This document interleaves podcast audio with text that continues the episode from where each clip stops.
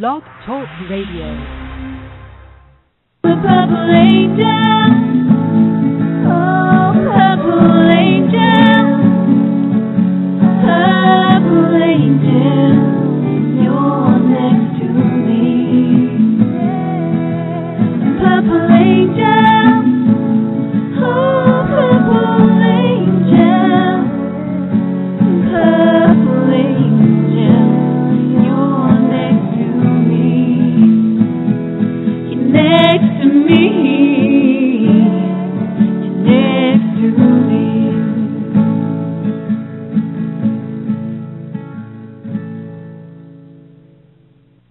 Well, hello and welcome everyone to Alzheimer's Speaks Radio. I'm your host, Lori La Bey, and the founder of Alzheimer's Speaks, which is an advocacy group based uh, company providing multiple platforms to shift our dementia care culture from crisis to comfort around the world. And we couldn't do what we're doing without you. I want you to know how important your likes and shares and tweets are with the information that we we push out to you. Taking that, you know, couple of seconds to share with your circle of friends, um, you know your tribes out there is critically important. This is a topic that so many people are uncomfortable talking about and the more information we can get out there the easier it's going to be for them to to join the conversation and get get the support they so rightly deserve. There are a lot of resources out there that people just don't know about and we need to help them uh, we need to we need to help connect the dots and that's really why Alzheimer's Speaks was developed. You see my mom had dementia for 30 years so I totally I totally get this run. Um, it's not an easy thing uh, for any of us to deal with uh, and over half of my life I found um I, I was kind of shocked that there were so many things out there in terms of resources, but nobody really knew they were there. And so Alzheimer's Speaks was created to lift everyone's voice and get getting us together um, on the same page to share knowledge. I'm a firm believe believer that knowledge is absolutely critical. What works, what doesn't work, and again having the conversation. And so through Alzheimer's Speaks, the radio show is one of our platforms that we do every Tuesday from uh, 10 to noon uh, Central Time. That might be a little different where you are. Um, but all of our shows are recorded, so you can listen to them anytime. You can push them out and share them with your friends.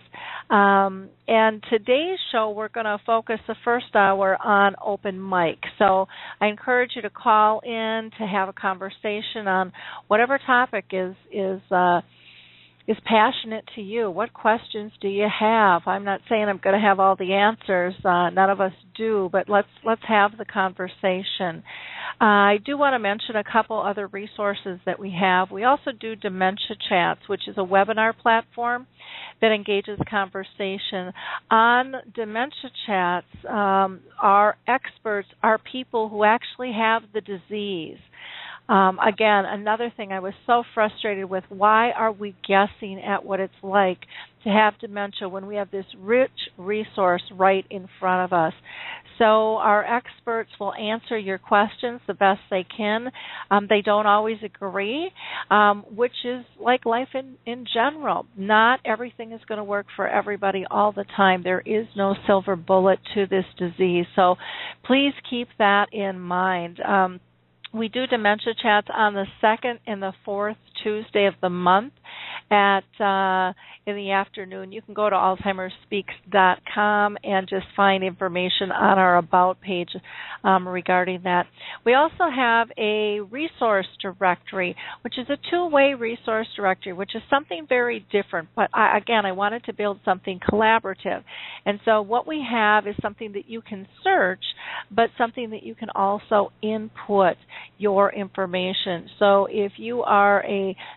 business um, or have some type of service or product or tool that you feel is helpful for others, you can become a member of Alzheimer's Speaks. That that gives you access then uh, to input your information into the directory.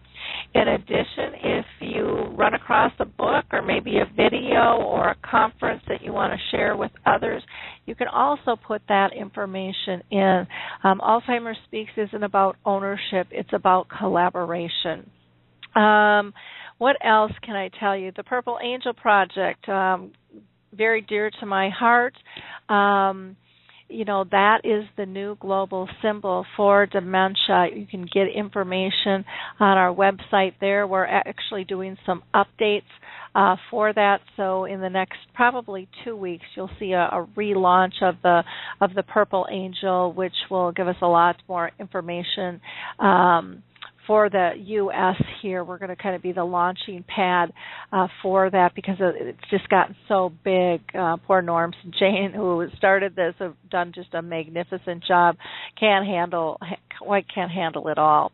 Uh, so there's a team of us here that will be working with people in the U.S. to help get that launched. There's also information on the Memory Cafe concept, uh, another concept which came from the UK, which was beautifully gifted to us. So um, lots of information that we have that we always love to share with our audience. So if you haven't checked us out, please go to alzheimersspeaks.com. Before I open the mic, and I see we've got a couple people on the line already, so I want to say thank you and uh, just hang tight. I will get with you here shortly. Um, I also like to mention Alzheimer's Disease International. People are always wondering where's the closest Alzheimer's Association for me. Where can I find some resources and and support groups? And the Alzheimer's Association is is one great mode for that. Um, the Alzheimer's Disease International will give you not only um, all the locations around the world so you can find out what's closest to you, but you will also be able to find um, global information and data uh, that is so critical for all of us as well. So just to keep that in mind. Um, the Alzheimer's Studies Group still has a couple of studies open. The Tau trial in its third trial, and then they have a new one for the frontal temporal lobe. Uh, dementia the Lewy Body Association and the Frontal Temporal Lobe and the National Aphasia Association are really important organizations because they give us specific information for different types of dementia. You know, Alzheimer's isn't the only dementia out there, and so we have to be very aware of that and understand that as well. Um, and then, of course, we've got Music First with Choral Health, which is your prescription to music that can help change moods. Puzzle with Me with Jane Snyder, whose uh, mother had dementia, and she decided to uh, pull together a a puzzle that was more age appropriate. It also is much easier to handle for older adults um, and um, very durable, smaller pieces. So lots and lots of uh, of good good things there um, with Puzzle with Me. I, I saw on the website it looks like there's a couple of new puzzles that have rolled out. So if you're not familiar with that, that's something that you may also want to check into as well. And then Jiminy Wicket with Jim Creasy. Uh, his dad had dementia. Um, adapted the game of croquet to make it easier for people with dementia to still engage. And um, I've had an opportunity to play that game. Our our um, own memory cafe, Arthur's Memory Cafe, um, has played that. We've got an ice cream social coming up. I'm sure we'll be playing that again. Very fun. But James goes into school systems and matches them up uh, with memory care units so they play one on one. It's a great educational tool um, as well as a lot, a lot of fun. So, with that, I'm going to go ahead and pull in our first caller here. I've got somebody from a uh, 215 number. 215, you're live and on the air. Do you want to state your name? Michael Ellenbogen. Well, hello, Mr. Michael. How the heck are you doing today? Doing good, Lori. How about yourself? I am doing fantastic. I just came back from a trip down in Georgia where I was at the Alzheimer's Music Fest um, down in Marietta, Georgia. Was able to stay with some friends and had some great meetings with people. So I'm I'm kind of coming off a big high. So very very fun, but not as high as what I hear you are. Why don't you tell people what you just did? Well, as uh, you know, I have been preaching, I guess, uh, the last uh, couple of years that you know, uh, all because you have dementia doesn't mean you can't live life to the fullest, and I encourage that. And uh, this past weekend, uh, I actually uh, kind of got pushed out of an airplane at twelve thousand five hundred feet, and uh, it it was exciting. I I have to tell you. Uh, you know, uh, one, one thing about dementia is, um, you know, I, I used to be able, to get on my roof and take care of everything. In the last, I guess, four years, five years, I've become afraid of heights. Uh, you know, in fact, a couple years ago, I almost had to be taken off the roof by the fire department because I think it was the fear itself that got me down, the or the embarrassment of thinking that they were going to have to uh, have the fire department out. So I was really uh kind of concerned about going up in the plane and uh doing a parachute jump, but I figured, hey, once I step out of there, there's no turning back. So I sure. went, I went and did this, and I got to tell you, I loved it. I would love to do it again. I mean, it was so great and uh such a fabulous view and so quiet up there and oh I I just can't say enough about it you know, uh, as I you seen, I had shared the video with you, and uh, it, it, you know, my, my wife, in fact, did want to do this, but I think towards the very end of the day, because we actually had to wait for nine hours there because uh, the weather was not cooperating with us. It was too windy at first. Uh, but I think by the end of the day, she actually would have probably done it herself if we had had had her scheduled for it. Uh huh. I have had more friends jump out of a plane. Now, we for for those listeners who are, don't know Michael, Michael has been living with dementia for how long have you been living with dementia, Michael? You know, it's been several I- years. Well, actually diagnosed in 2008, uh, so since 2008. Okay, okay, but you were having you were having uh, symptoms prior to that as well. So um, I, I just think that that's absolutely fantastic that you that you were brave enough to kind of overcome a fear and um, and do it, and then found it just exhilarating. So um, kudos to you for checking it off your bucket list. I, I haven't it's on mine, but I haven't done it yet. But boy, I like I said, I have friends just jumping out of planes right and left, and I'm seeing these these videos, and they are just saying how exhilarating it is, um, and how free it feels. So it's it's getting pushed up there in my in my numbers um, to do. I'm going to have to join the club, I think, here pretty soon. So uh, you definitely is- have to do it. That is wonderful. Now, along with jumping out of planes, you um, you you jumped into NAPA, which is our national Alzheimer's you know plan, and uh, you you spoke before that team here just recently, and uh, actually not just you, but you and your wife. Um, and I have to say, uh, you know, kudos to you. You were extremely brave in the comments that you made because you were brutally honest, which which I'm sure not everyone appreciated. But you know, we can't, you know, we can't be we can't be doing this political dance. It doesn't get us anywhere anymore. Somebody's got to cut to the chase, and so I really appreciate you taking that step and and saying you know what you felt was needed. Um, do you want to share with people a little bit about about your speech? Sure, I, I don't have it in front of me or anything like that, uh, and I don't know if you want to play that, but uh, uh, basically, you know, I, I, I got to tell you, I, I found it very frustrating because, you know, one of the things that I do before I normally give my speech, I actually have friends who are actually on the NAPA committee, and uh, I usually share it with at least you know my friends there to get their feedback before I do it. You know, and I knew it was going to be strong, Lori, and uh, you know I, I even asked them. I said, should I tone it down a bit? And I was encouraged not to. Uh, in fact, uh, they they said, you know, it it, it needs to be heard. Uh, Yep. You know, and while while they agreed, you know, ahead of time that you know it, it you know, and they kind of were kind of upset about it in itself, but they felt that it deserved to be heard because it, it was facts. Uh, so uh, I, I got, and I also shared it with you know one or two other people who were close to me, and uh, they also agreed. So I got to tell you, it took me by excuse me,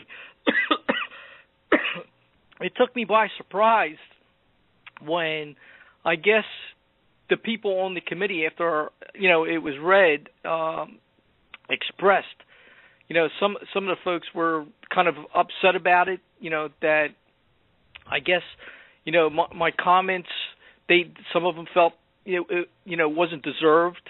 Uh and Mhm. I cannot understand to be honest with you why they felt that way uh you know because in 3 years you know I, I mean I have a lot of respect for those people. I really do who are on the committee. And you know but it's at the same time you know they took a poll out I guess about a month ago or 2 months ago and they asked people in the United States what they felt, you know, this disease was about, what dementia was about. And the majority of people, I think it was 59%, said that it was just about memory loss. So Yep. for a group who is responsible for the whole entire United States to making awareness, I believe they have failed. They literally have failed. Because nobody, to be honest with you, even people in the arena of dementia, they rarely know what NAPA is even about. So right there they have failed. Two, they have failed to get people to understand what Alzheimer's is and what dementia is in the United States. So I, I just don't understand how they feel that they've done all they can have done. And you know, they, there, there's many excuses that were thrown to me, like, well, the Alzheimer's Association is doing a good part of that, and I'm like, well, you know what? The Alzheimer's Association is in charge with this big task to educate the whole United States. They have been assigned uh, of this task, and yes, the Alzheimer's Association, while they're doing a decent job, they also have failed in my eyes to a certain point of getting all the message, and it's not their responsibility to it all, to do it all.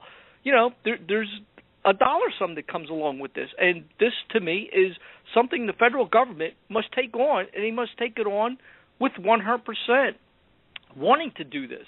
You know, and you know they give me a lot of excuses why they're incapable of doing it all, and you know what? I just can't deal with the excuses any longer. Not after three years.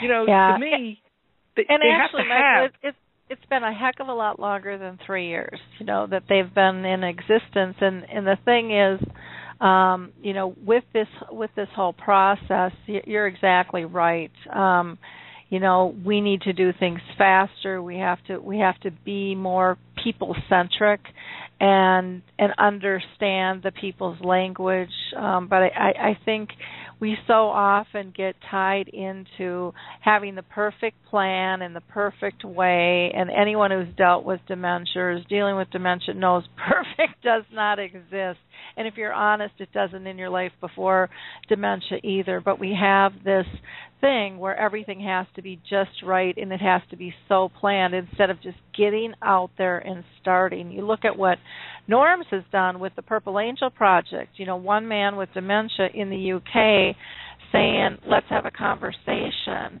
And that conversation has spread now around the world with its own symbol um you know for dementia. So it's got a global grounding. Um and and it's he's done it with no budget you know it's there there are ways to get this done that they uh, it, it seems like they refuse to look at um because of it, everything has to be so controlled. And you know what? Disease isn't controlled. Um you know it it it it ebbs and it flows and um it attacks everybody and there's not a protection against it. And so you know to me the best protection is just start excuse my language but start the damn conversation. And and you know get people talking about this and from there you know you can build and align with people with passion. Instead of just those that are there because it's their job or they want the status you know of being attached to a big movement. Um I, and that's where I get really frustrated. Um, I, I, I like you. I'm, I'm tired of the excuses. Um, there's just there's so many people doing so many things, um, but nobody knows about them because no one has the power to elevate them. And you know, little old me. I mean, that's what I'm trying to do, um, and I'm, you know, I'm putting a dent in things, but you know, it's it's it's very it's it's difficult, you know, because we're battling big entities that that want to do it all, and none of us can do it all. You know, it really it really has to be shared. Um, shared insights, shared passions, shared skills. Um, I, I don't know. Do you agree with that? Yes, I do, and and, part of it, Lori, I, I believe you know you know some of the excuses they gave me was that they didn't feel that they had the power to do a lot of this stuff, and mm-hmm. they're they're so wrong. I mean, first of all, President Obama created this group because mm-hmm. they wanted feedback on what to do in the United States, and yet they don't uh-huh. believe in themselves that they have the power to do this. So yep. that, that's part of the sad part, I think. Yeah, we've got some comments here in the chat box. Um, first of all, Elva says she turned in live to the meeting last Monday, and um, she said you you were absolutely wonderful, and um, you did a great job. Both you and Sherry did a great job um, speaking. Um, but she also notes that, you know, it's just kind of that blah, blah, blah, patting each other on the back, little action, lots of talking. Terry is saying the government and the pharmaceutical companies aren't in the business of cures, they're in the business of ongoing treatment, which is really, it, you know, appears that way. And it's critical for people and associations to be innovators, groundbreakers. Um, you know it just we have to change the system our our system is extremely broken in my eyes and um you know and that's that's exactly how I started and why I started Alzheimer's Speaks. People said you can't you can't do it that way. You have to build one platform at a time. You have to make it successful. I said I don't have time for that. You know, it's not about money you know it's it's not about profit. Things have got to change and granted businesses have to make money but i'm a firm believer that if if we do the right thing and if we really have the people at the core things will all work out. You look at the memory cafes you know and over in the uk i mean they've got funding. You know their government backs them the um, Baptist Church allows them to be in the basements. Um, you know, they have a lot of staff and activities. Um, in the U.S., most of us aren't able to do that. The McFarlands have gotten a nice large grant in Wisconsin of doing fabulous things and very programmatic, and I I applaud them. But most of us here in the U.S. are doing it on a shoestring budget. You know, we're getting people with passion pulled together, and we're changing lives we're making a difference and we're empowering people to live better. You know it's it's not and the groups are really about what the people need not what we as facilitators decide they should need. You know we're most of them are very flexible in terms of making sure they're meeting the needs of the people which sounds kind of asinine that that I would even point that out but so many groups aren't aren't built like that. You know they're they're built within this academic model box and then you either fit it or you don't. Until another box is built to fit your needs instead of really having the ability to ebb and flow within the needs of the community. And um, i know that you are um, I know that you are also involved with the memory cafes out in out in Pennsylvania where you live. Um, what is your philosophy out there with those? Well, to be honest with you, I'm not that involved anymore. I'm pretty much turning that over to the association, the Alzheimer's Association, mm-hmm. to handle that. Uh, but you know, uh, my theory on the memory cafes is that they should be able to do whatever they want, and the people who are a part of the Memory Cafe will decide what they will do. You know, whether it's going to be a support group, whether it's just going to be a place for to socialize, or a combination of all these things. You know, uh, it, and it can change as the group mm-hmm. changes. Uh, so, you know, I, I'm not one to say this is how it has to be. Uh, I believe it's up to the people who are a part of it to really make it what it's going to be. I agree. Um, you know, I would love to be able to play a part of your um, speech, but it's too large to, to put into our system here. So I'm hoping when um, and I'm switching gears a little bit here, but um, I, we just got some some questions about you know could we could we play uh, play some of Michael's speech. There will be a link with NAPA.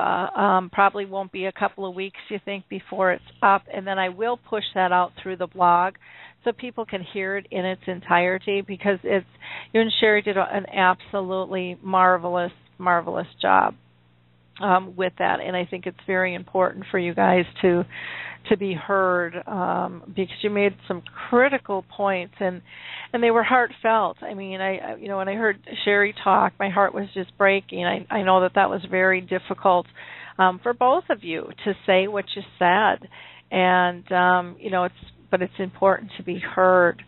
Um, we've got some other comments here um, with the conversation just talking about um, you know we need to separate out from the system of the big pharma and the governmental agencies um, and then we'll find things that work. Understanding the big picture of complexity of the condition um, and the trial and error approach you know where there really isn't a failure but you know it's it's better to try than to do nothing. And i think i think that's one of the big mistakes that um, government and um, some of our larger associations is making is they're so afraid of failure, and um, you know that's how you learn how things work.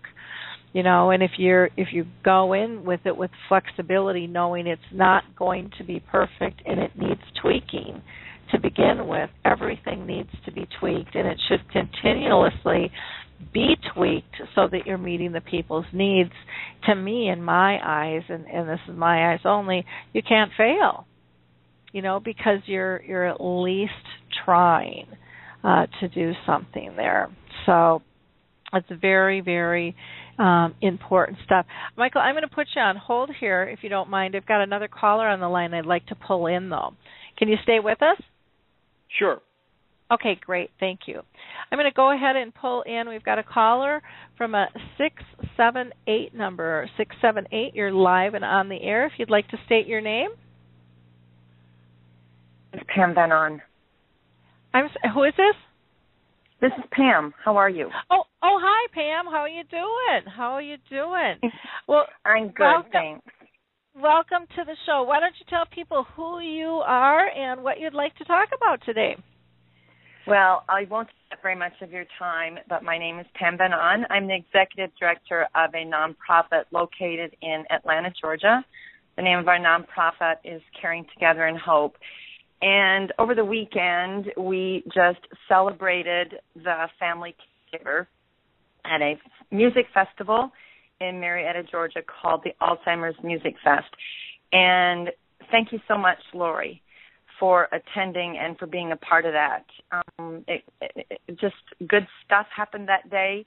For me personally, I think it um, was especially nice to step outside that virtual box and make personal connections. It's always a good thing to um, have new introductions and to make new friendships. And it, it was a good day. And I think that since we're on the topic of Alzheimer's dementia, I think the way that I can sum up in just a quote, I don't even recall whose quote this is, certainly it's not mine, but gratitude, the memory of the heart. And so it is with tremendous gratitude for those who attended the festival, those who sponsored the festival, of which you were. You were a sponsor, and your presence, um, along with everybody else who was there, was certainly very gratifying for me and for Vince Zangaro, who is uh, uh, founder of the Alzheimer's Music Fest. Well, it was really it was a fun time. It ran from what noon to ten o'clock. Thirty, I think it was thirty different bands. Um, great auction. Um, they had a silent auction. Then they had a live painter. Um, what was her name? Heather Wil- Wilkerson, I think, who Right. painted to music. Who was just inc- an incredible artist, just an incredible artist. And one of our um, friends, Ron Gregory, with the Alzheimer's Music Connect, was down there, and he bought a, actually, I think, two of her paintings.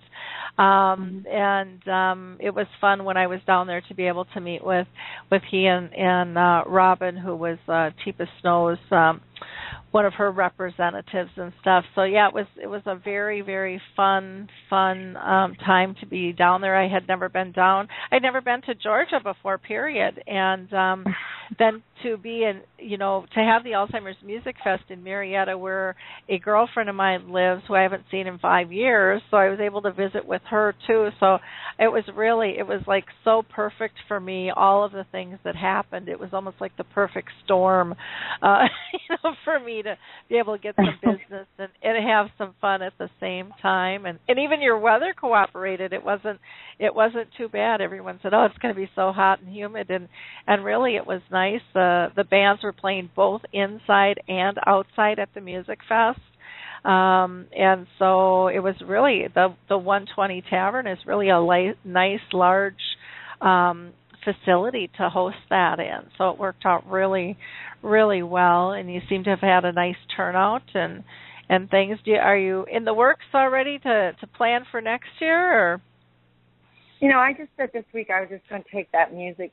I was going to take a break from that a little bit. Um, I'm not in the works. Of course, Vince Angaro is already in the works with this, and um, I think that you know I just have to take some time to to reflect and look back. Of course, there's always a way that we would like to improve that, but we did raise almost fifteen thousand dollars that day, and certainly Wow. those funds those funds will be used um, in the Caring Together and Hope Respite Care program. So we will be able to help or assist a lot of families with a multitude of things, of which one is respite care, which is what not what we're entirely about as a nonprofit, but it is our mission to support those caregivers who financially cannot afford to take a break.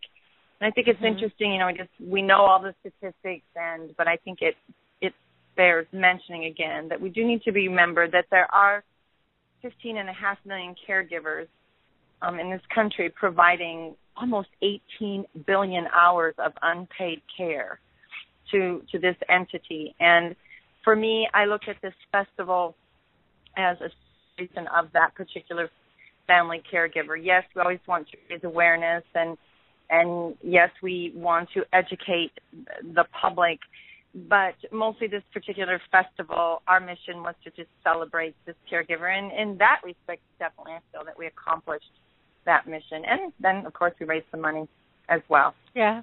Yeah.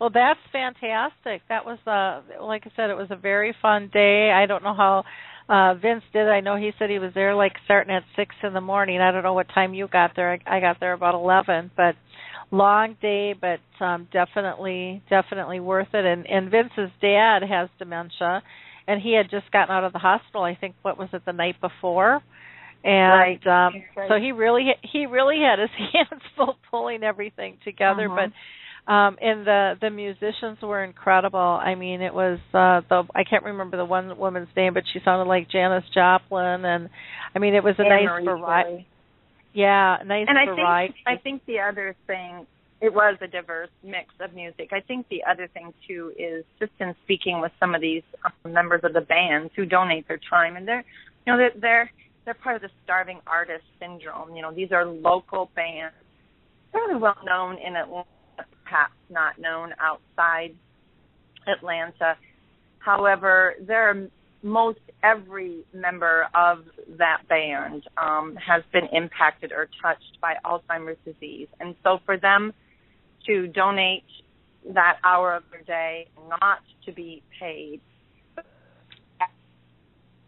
to the public and to help us celebrate this um, family caregiver was heartfelt for them as well, and that Wow. that just that just makes it even better. And it, it's just it's just it's a very good event. It's it's it's uh, community support, and it's kind of going back to you know what we used to do so many years ago before the internet, where we'd have just communities getting together and collaborating and trying to figure out how it is that we can help somebody in our community out. And many people throughout the country, all areas of the country and the world continue to do this. We were just fortunate in that we were able to have this at a place where we got some pretty good press exposure.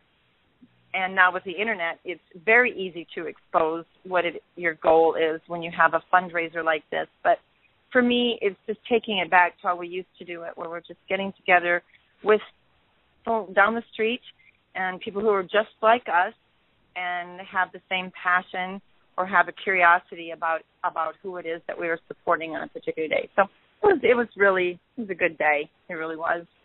It was a very good day. It was a very good day. You guys did a did a great job, and I think music is just so important because it connects with everybody, you know, on so many different levels. And um, you know, I loved when Vince was singing because he was talking.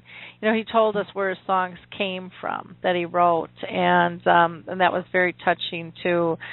So um, kudos to to everybody who was involved um, in that day. I was. Uh, you know, for me, it was just lovely to meet so many great people down in Georgia, and I'm going to have to maneuver myself back there again. I think very soon. That would be great. That would be great.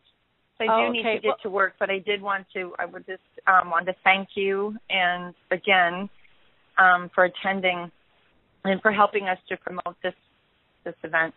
Thanks. Well, great. Thank you. Have a have a wonderful week, Pam. Bye now. Okay. So, Michael, I'm going to go ahead and pull you back into the conversation.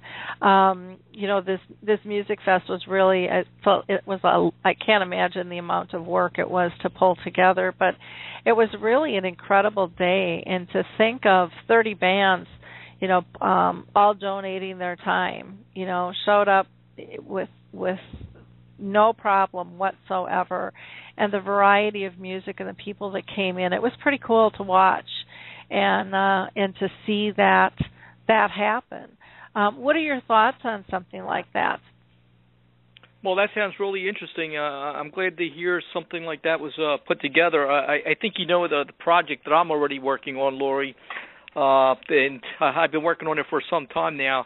I, I call it the World Dementia Concert, uh, and I'm actually trying to pull together people from all over the world to come together to create you know multiple concerts and then uh, one huge concert to work together similar to what they did for We Are the World uh by, that was put together by Harry Belafonte and uh, Michael Jackson. And uh in fact just uh, this past weekend I've pulled some people together who are now uh in the c- orchestra business because you know uh, I think you've seen my list that I created of who are the bands that I was trying to pull together but somebody reached out to me and said well why aren't you getting the you know orchestras involved and I never even thought Yep. about it so Yep. I got a couple of people who are helping me pull that together but I got to tell you it's a a, a tough road to try to pull something like this together, especially uh, for somebody like me who's you know not not in the famous arena, you know, because most of these people they're hard to get to. But I got a lot of people starting to come to help me, and uh, it, it feels like I'm on a, a a a steep road with a lot of grease on it. But Uh-huh. ho- hopefully we'll get some traction soon. Yeah, wouldn't that be um wouldn't that be sweet? Cuz what a great great concept. Um I'd love to hear what our what our audience has to say on that if you want to use the chat box. Um do you think having a a, a world con- concert like Mark Michael was talking about would would work? I I think it would be absolutely fantastic. Um you know, you've looked at all the things that Bon Jovi has done and and all the others in terms of pulling these you know things together for the tsunami and you know all the different disasters well you know hello dementia is a disaster um it's just in a different form you know you can call it an epidemic you can call it all different types of things um Terry is saying, uh, get in touch with me. A friend of mine does band management and does causes and may be able to work with that. So, okay, I will I will hook you guys up. That would be that would be wonderful. Thank you, Terry. Um, that would be absolutely great um, to you know if we could get this pulled together uh, further in any in any type of fashion. Um, that would be that would be magnificent. Um, and it wouldn't be something, needless to say, that could happen quickly. Um, I'm sure that this is something that's going to take a lot of a lot of time and energy. But uh, you know, to me, I think it's just long overdue, and I don't quite know why no one has thought of it. Um, I, I just don't understand. Uh, I, I I don't understand how people aren't seeing the need so clearly. Um, and maybe it's just because I've lived in it now over half of my life. And even though my mom has passed, this this has become my world. Um, you know, to make a difference and to stay connected. Um, you know, with this. So, yeah, very interesting. If anybody has any any um, ideas, you know, please get a hold of of Michael uh, Ellenbogen.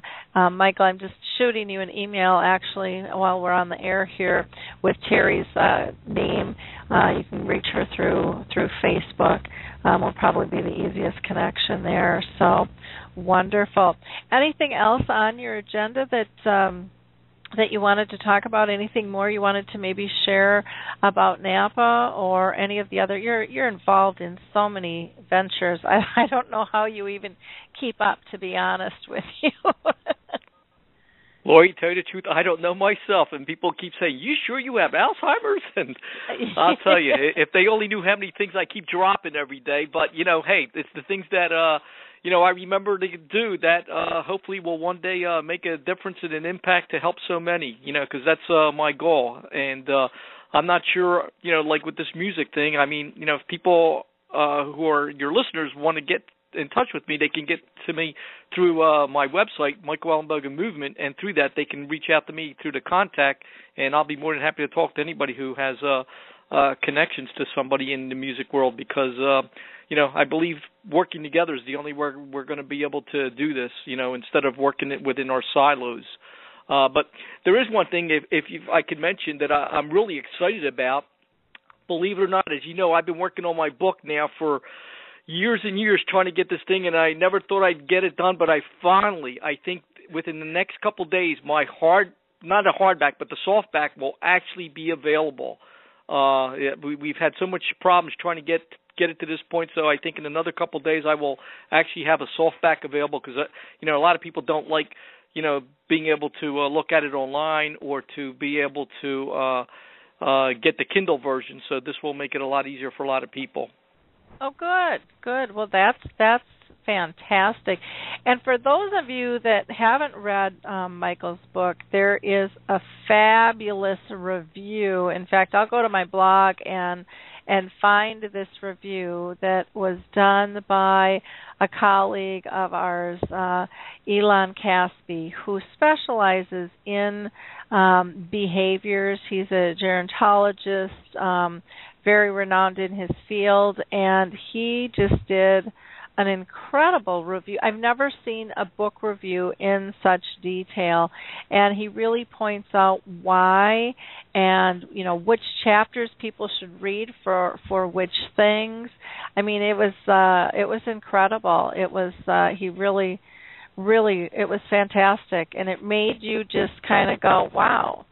You know, this this is important stuff here." Um, you know, and it needs to be acknowledged and and it needs to be it needs to be spread. People need to understand um, and really take you know your your work seriously in terms of what you've done.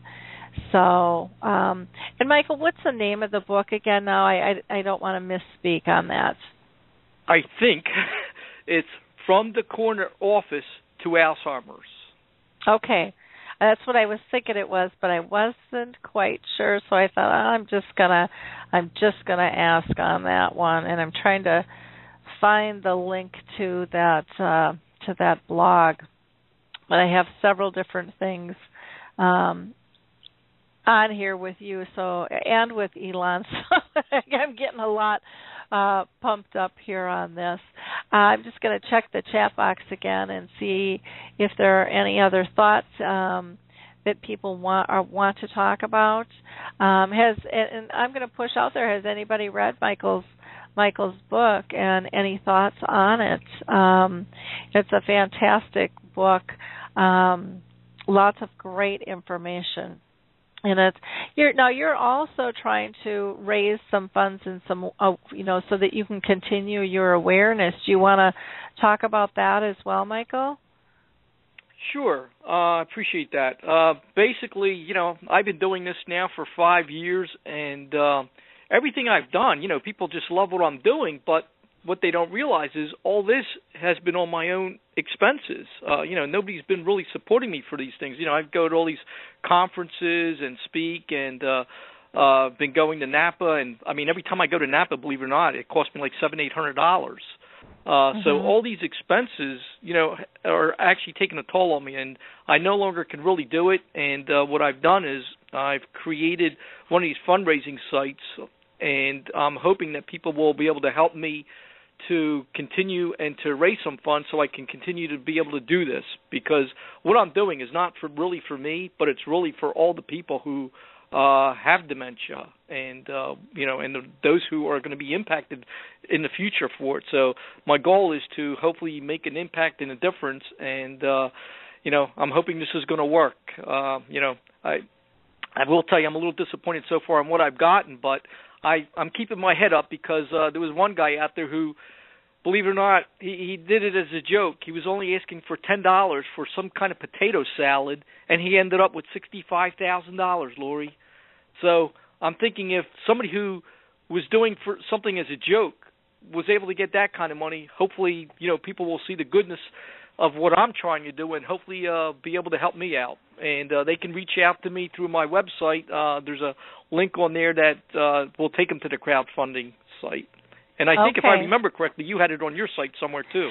Did just put um, uh, in the chat box a link to the review and um, uh, that that Eilon did, and it, the if you want to just look at the uh, look at the site, it says "Life with Dementia: Why Why It's So Important for Us to Listen um, to Those Diagnosed," and it talks about um, the book, and then it has Eilon's um, review on there, and then there's also a link um, to to your website, um, to the video, kind of the the webinar that the two of us did, so people could hear why it's so important to to be able to give voice to the voiceless, because that's kind of how you see see yourself in terms of of helping those that can't speak, um, those that have passed, and those that'll be coming down the line. And um, so all of that information is there at that link. All you have to do is click on the different things. But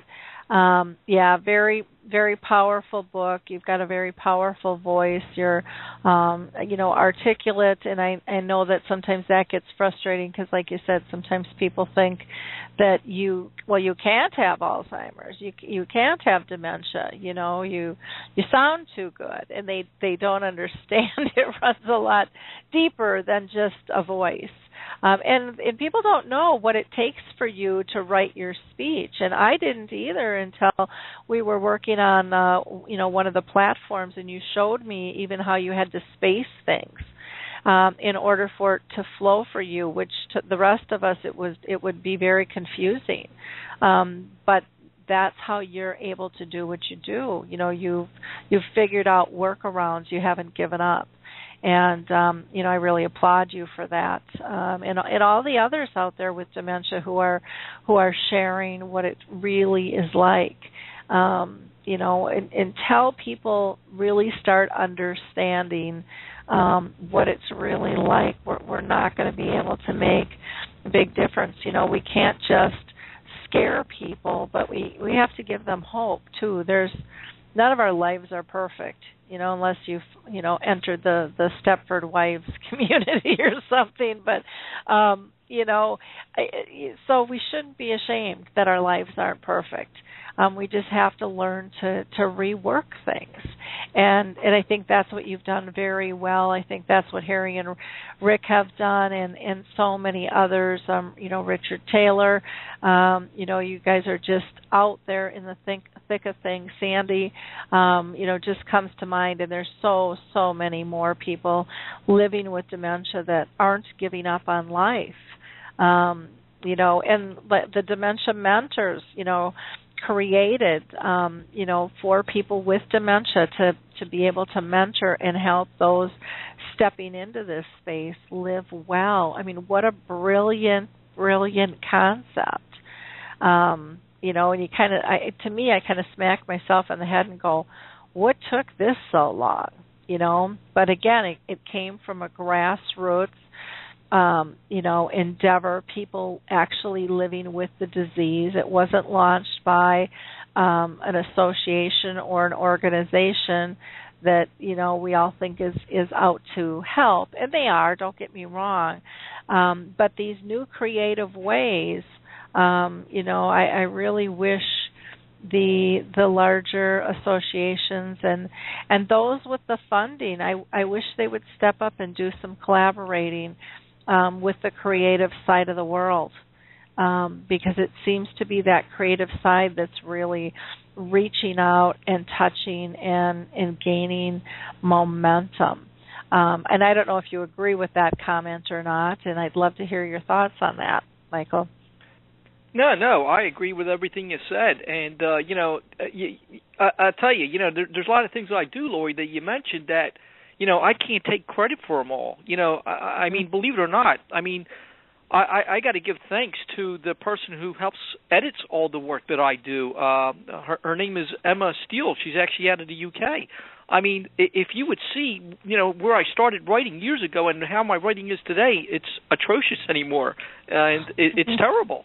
But that's what people would need to understand that we're still capable of doing things. We just need to get some help from other people so we can still try to function in the daily living. You know, you know, mm-hmm. we we all have our own little difficulties, and I think there's people out there that can help us through those difficulties.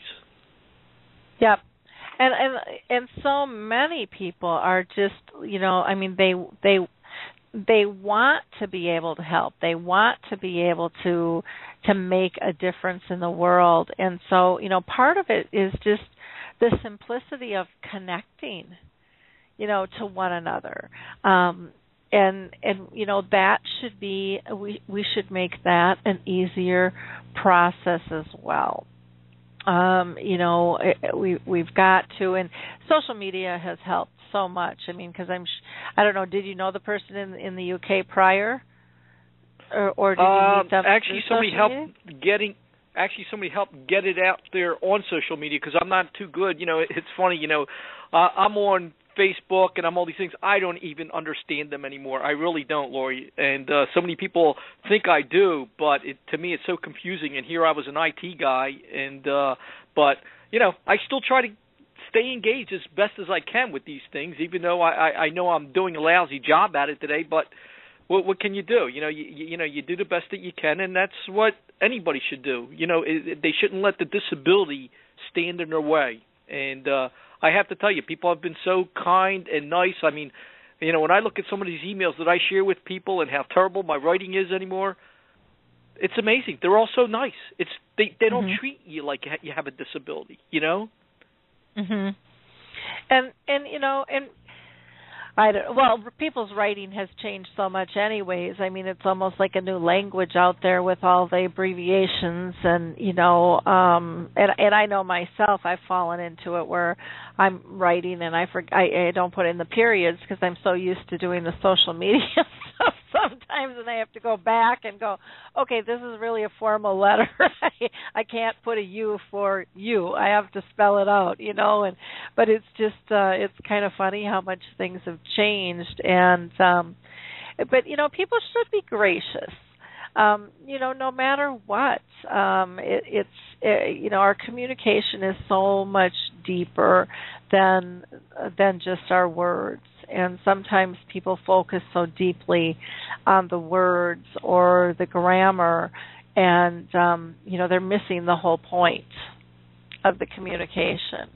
Um because again the they're in they're in they're in a box and you know in my my line of thinking and some of you may disagree with me and, and feel free to pipe up um you know if you do that's what the show's about is is having a respectful conversation but you know i i think it's time to get rid of the boxes because the boxes make us judge right from wrong and there is so little in the world that is truly right or wrong. You know, we live really in a world of gray because everybody's coming um, at things from different angles and different perspectives, and and um, you know, I, I, it saddens me that we we teach a right or wrong society. Um, and again, not that we don't need some lines drawn in the sand, but we were missing out on one of the most critical aspects, I think, which is respect and dignity um, in terms of how we treat people. And you can have a disagreement without having an argument. You know, you can have a conversation, um, but we get so stubborn um, sometimes that you know it turns into literally a war um, because we just don't know how to be respectful of other people's beliefs or needs um, or situations. And in most of the time, it seems like it's driven by fear of something. And so again, you know, I'm just about let's let's remove the fear and let's replace it with hope and um and move forward. And not that there's not going to be some scary times because Lord knows there's going to be. Um but let's let's focus on hope that we can make things better. We we all have the power to make a difference. And um you know, if, especially if we join together, so much so much that we can we can do. So, um, anything else that you want to share with our with our audience today, Michael? Uh, not at this time, Lori. In fact, I got to get going sure for another meeting. okay. Well, thank you so much for for taking so much time with us today. I I always appreciate that. And as soon as NAPA gets that link up, please let me know, and then we'll go ahead and be able to push out that audio. I'll I'll see if I can do some playing, but I I just think it's going to be too large um, unless I can find a way to store it someplace that I don't know where I can store it yet to link to. Um, because it is a very very powerful video um, or uh, audio that you and, and Sherry did in your speeches to NAPA. So again, I, I thank you very much for that. So you have a great week, and we will catch up with you later. Okay? You too, and thank you for having me. Have a wonderful day now. Bye bye. Bye bye. Um, before I uh, get in and introduce our, our guest today, who I'm so excited to have with us. Um, I do want to uh, do a couple of shout outs um, and some highlights here. I just got an email um, this morning, and I'm so excited for my friends at the University of Minnesota uh, School of Nursing and the Lutheran Home Association of Belle Plains, who I've done a lot of work for um, as well, just received a $1.2 million grant um, in partnership, and it came from the Department of Health and Human Services agencies for health research and quality, and they are going to be um, looking at the impact of health monitoring technology. And um, you know how it relates to a person with Alzheimer's and dementia, as well as their family caregivers. And this is a, a five-year research grant. They're working with uh, a colleague of mine, Dr. Joe Gaugler, at the University of um, Minnesota School of Nursing, um, who I'm on his board with, and then the Lutheran Home Association. So kudos, guys. That's very, very exciting, exciting news. Um, I also wanted to uh, mention that if you didn't listen to last week's show, I had Dr. Uh, Stephen Hogan, and he's written a book um, about his caring for his mother, and he has some sons rules. And that was a nice conversation. We also had open mic uh, for an hour of that program too, which was interesting. Next week we are hoping to have on. Um, uh, the director of a uh, film being made in India on dementia, and it's called Life Flows On. We're also going to be having an author, uh, Ann Campanella, on, um, and her book is called Motherhood Lost and Found, where she's going to talk about stories of her her mother's descent into Alzheimer's, and at the same time she was longing to become a mother herself and what that was like. Our last Dementia Chats was July 22nd. That is recorded, and you can go ahead and um, watch that anytime. We discussed um, how someone with dementia engages in activities, the risk of a person being independent, um, and um, you know sometimes people pull back because they're they're worried about the risk and yet the value of feeling purposeful um, so we had a really really good conversation on that we also talked about supplements and herbs and drug regulations um, so um, always fun. August 12th will be our next Dementia Chats. Uh, again, open discussion. Anyone is available. Our experts are those with dementia, and uh, you know our audience are people that have dementia, family caregivers, as well as business professionals, and those just wanting to learn more. So again, anyone is welcome. You can find out more on how to link by just going to alzheimersspeaks.com. Then go to our about page, and there you'll you'll see a tab for dementia chats. On our blog, there was a great article that was done by the Alzheimer's Research and Prevention uh, Foundation. It was on why we need to master stress. Um, I gotten some uh, great comments uh, in various modes. You don't see them all on the blog because I, things get pushed out in so many different elements. Uh, our intern Michelle wrote a fun uh, piece on the Minnesota Twins, Peanuts and Memories. She uh, she is a student. She's actually going to, uh, applying for grad school now, and she talks a lot about her grandpa and the lessons that have learned. And she's just an extraordinary, extraordinary young person with a passion to make a difference. She's actually opened up a memory cafe down in Northfield, Minnesota, and I'm just honored to have her be an intern uh, with Alzheimer's Speaks. There was also a student uh, from Washington University who needs your help. He is um, doing a, a, project for dementia again, another grad student. Um, so on uh, July 27th, there's an article on the blog that just says student needs your help for a dementia project. Uh, see how you can you can help through a survey there um, information if you wanted to know about the the Music Fest, Alzheimer's Music Fest in Georgia that was just this last week. Norms wrote a beautiful piece of prose called 30 Seconds Away Day. Um, pretty powerful piece as usual with norms. There's a new video that was listed, Insights to Caring Well for Those with Dementia. Um, that actually featured myself. It was done by Silver Sphere, who is a large technology company um, helping uh, assisted livings and nursing homes. They're also in the process of launching a home, some home care technology as well. That's Silver Sphere. Uh, I posted a video from the Alzheimer's uh, Society and it's about how small changes can help make a community dementia friendly. There is also uh, one on life with dementia, why it's so important for us to listen. Um, and then what else do we have? Oh, there was a call for nominations for Dementia Care Professional of the Year.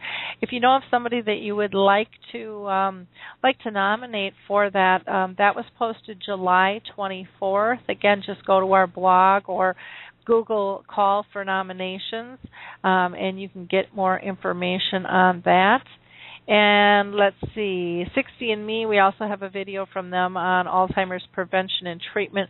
What can we really do? So, lots of good things lots and lots of good things uh, available on the blog and again we we uh, would love for you to push any of that information out that would be wonderful um, I am going to give one last shout out um, mid program wise, and we'll pull in our our guest today, Gary Glazner, who I'm so excited to have back with us. Again, for those of you who are not familiar with the Purple Angel Project, you may want to check that out. Again, you can get to that on the About page. The Purple Angel is the new global symbol for dementia. If you're looking for an Alzheimer's Association anywhere in the world, uh, please check out Alzheimer's Disease International. Uh, there you can hook up with the association closest to you, but more than that, you're going to get global insights and uh, the reports that they have done. You'll learn about the G8 summits and so forth. Uh, the Alzheimer's Research and Prevention Foundation. They have their four pillars of prevention plan. They just do a phenomenal job. And then there is the Lewy Body Association, Frontal Temporal Lobe Association, and National Aphasia, which really target specific symptoms of dementia. Don't forget about Music First with Choral Health. They have your prescription for music. As well as Puzzle with Me um, and Jiminy Wicket, which is a fantastic uh, croquet game uh, that's intergenerational and can just be a lot, a lot of fun to play. So let me go ahead and introduce our guest here today. Uh, Gary Glazner is the founder and executive director of the Alzheimer's Poetry Project, known as APP. And he, the APP was actually the recipient of the 2013 um, Rosalinde Gilbert uh, Innovations in Alzheimer's Disease Caregiving Legacy Award. Boy, that's a mouthful, isn't it? Um, the project was also awarded the 2012 MetLife Foundation Creativity and Aging in American Leadership Award in the uh, category of community engagement. PBS News our um, NS, uh, NBC and the Today Show and NPR's All Things Considered have also featured segments of Gary's work. Um, he is just an incredible, incredible um, man. I was lucky enough to meet him. I want to say it was last winter um, in January. I want to say it was uh, at the uh, uh, Institute of Art in uh, in Minneapolis. He just recently published a new book um, called Dementia Art: Celebrating Creativity in Elder Care, which was published by Health Professional Press. So, welcome, Gary. How are you doing? I'm doing good. How are you? I'm doing great. I'm doing great. I'm I'm so excited for you with your book. How fun is this? Yeah, it's it's exciting to have a new book out, and uh, it was a lot of work, you know, uh, but uh, a good process to go through, and I'm very excited that it's finished, and now I can talk about it instead of working on it. yeah, that that makes quite a bit of difference. I saw you for the first time. Um I want to say it was was it just this last winter? It seems like it was longer ago than that, but maybe but maybe it was. I know it was winter because it was there was snow on. I thought there was snow on the ground, anyways. Um, yeah, it was last last December. Okay, that's what it was. I, okay, I was thinking it was January. Okay, so December. Yeah, and it was just so much fun to see you work. Um, you are quite the silly little man, um, engaging and um, just having so much fun with your audience, and you just you know, as an audience member, you know, to watch people just light up was such a treat.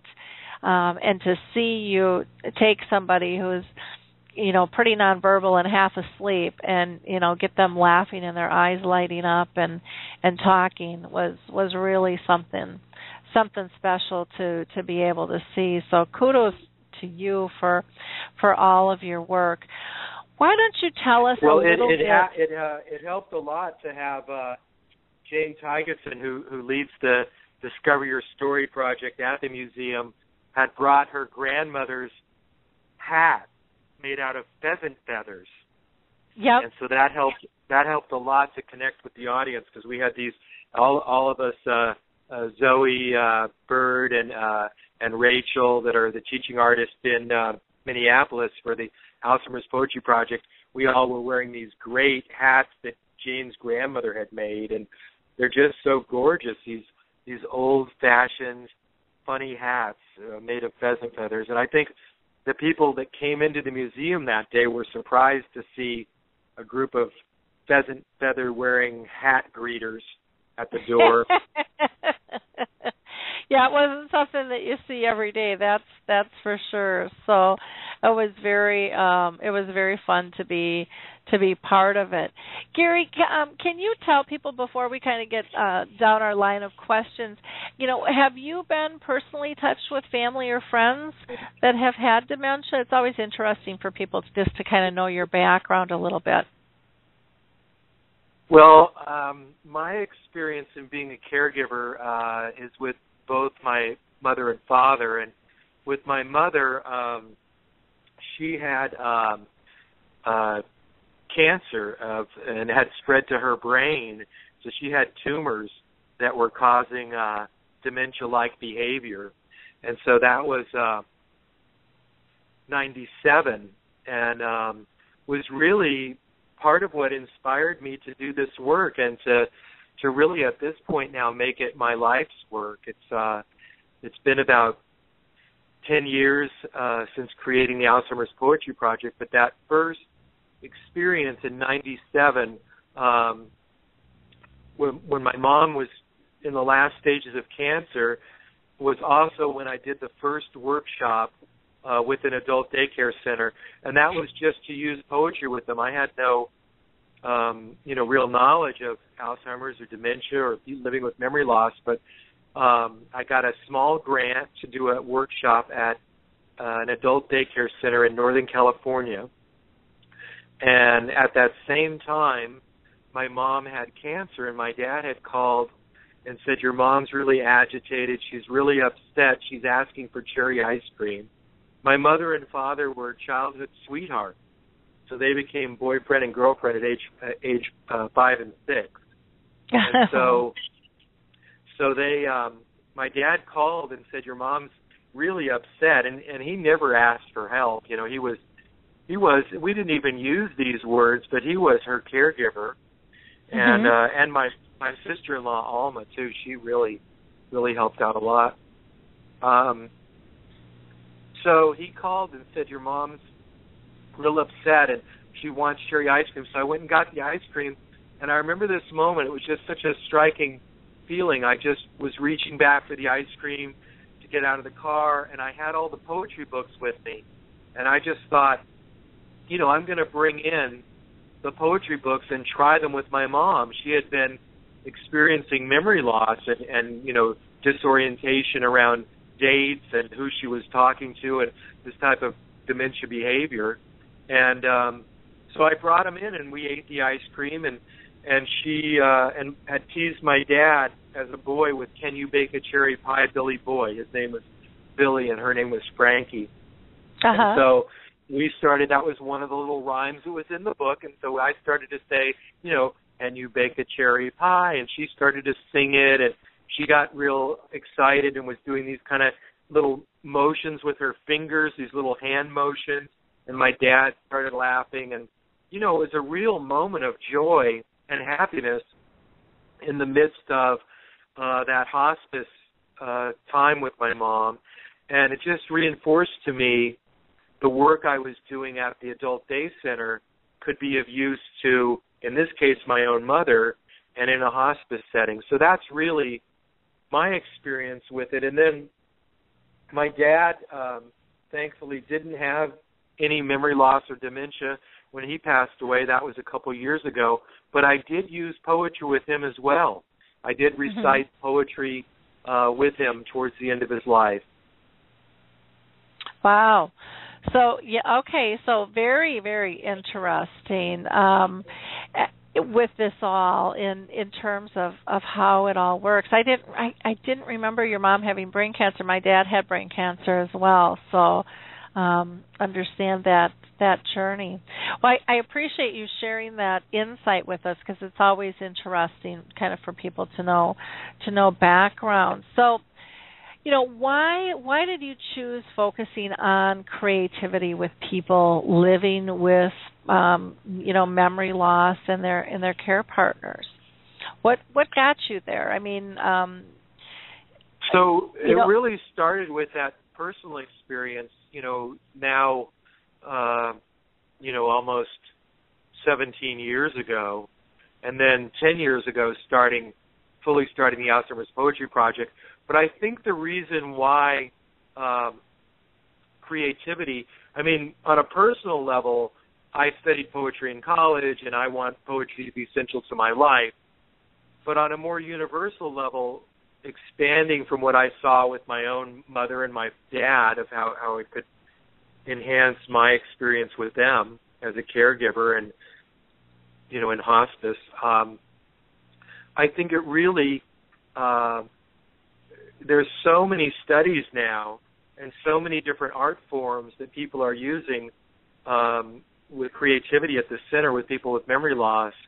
And you just see across the board these things are really successful and you see it like you said you started talking about how I'm kind of a goofy guy, and it was great to see, you know, people sort of warm up and start to smile and laugh. So anecdotally, we see this. We see creativity being very successful. But then now these studies are coming in, um, including like the one that you just mentioned about the the Lutheran group in Minnesota, who will now, you know, start to study dementia as well. But there's um, there's just a study that came out this morning in the New York Times. Now this one is about caregivers for children that have uh, disabilities, developmental developmental disabilities. But you could say the same thing that they found in this study for people that are taking care of their parents or even their their you know their partner, their husband or wife. What they found was in this study, it's called um, when when the caregivers need healing. It's in today's Mhm. New York Times. Came out of a study of Vanderbilt in Nashville, Tennessee. They focused on um, on ways that the caregivers could reduce stress, and Uh-huh. the ways that they they practiced were, um, you know, uh, things like meditation, breathing exercises, simple movement things, um, and and curbing negative thoughts, practicing gratitude. These are these are things they're talking about in there, and reclaiming an aspect of the adult life. So what they found was that this greatly re- reduced the level of stress of the caregivers. Well, those all are can fall under the, the category of creativity, and it shows that you know we don't just mean when we're talking about creativity, we don't just mean the art forms of poetry, uh, dance, storytelling, music, you know, all of these things that are so successful and there's such wonderful examples of this with your group from Minnesota of Kairos Alive, the dance group, uh, Yep. Time Slips, which comes out of your neighboring state, Wisconsin, with Ann Bastings. Um, Songwriting Works, which is out of uh, the West Coast. All of these things, and, and of course the the most famous, the Meet Me at MoMA program. You know, where people do art visits to um, to uh, museums, which the Minneapolis Institute of Art is part of that Spark group that's Wisconsin and Minnesota uh, Yep. museums. But here it is, you know, this this wonderful study that just came out this morning. So you know, so exciting to talk about it, showing that these ways of thinking about life um, can help to reduce stress. And you know, these are really simple techniques. So it's around mindfulness, really, is what they're talking about. And when you're doing a poem with someone, that's a form of that. So our Yep. major technique that we use is call and response. Now, call and response is really simple, and you just say a line of poetry, and the group or the or the individual, if you're working one on one with somebody at the home, just repeats the line. Now, you can imagine a person living with memory loss that so much is being taken away, and you know maybe they don't remember if they just had a glass of juice. In worst case scenarios, perhaps they don't even recognize you as their daughter any longer. But you're sitting with them, and you say, um, you know, my love is like a red, red rose, and they say it back, and suddenly you're in this other frame of communication around creativity that's not about the sort of autobiographical memories that we often often think about as memory like dad do you remember when we took that trip to yellowstone? Right? That's challenging for a person with memory loss but when you're doing this type of call and response which they found um, does reduce stress. There was a study in Germany and Austria in 2004 that showed using call and response lowers the heart rate and lowers the pulse, which are indications that stress is being reduced.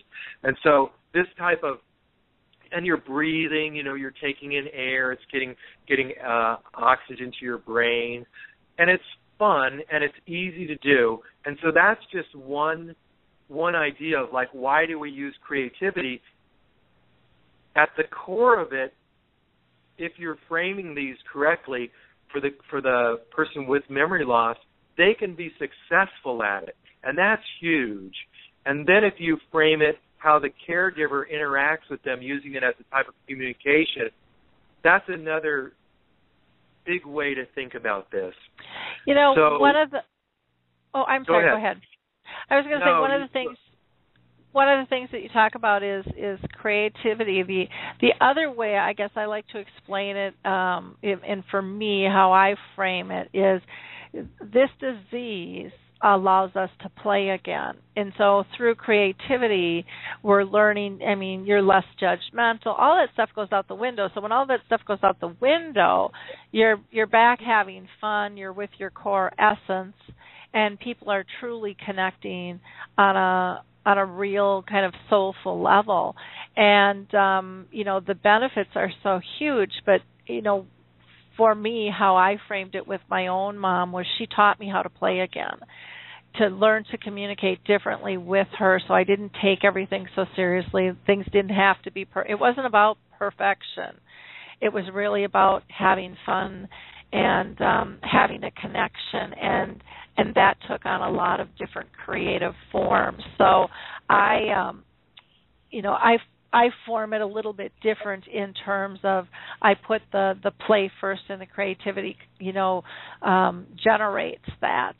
Um, and and in your words, you're you know you're using the creativity first, but it really is generating that fun and that it's it's like a playtime. It's just the the whole room gets relaxed and it's like well what's better than that you know? And and then you've got these huge smiles going on. It's those two things you know the the creativity and the the oh actually three the creativity the play and losing that that stress and and the judgment.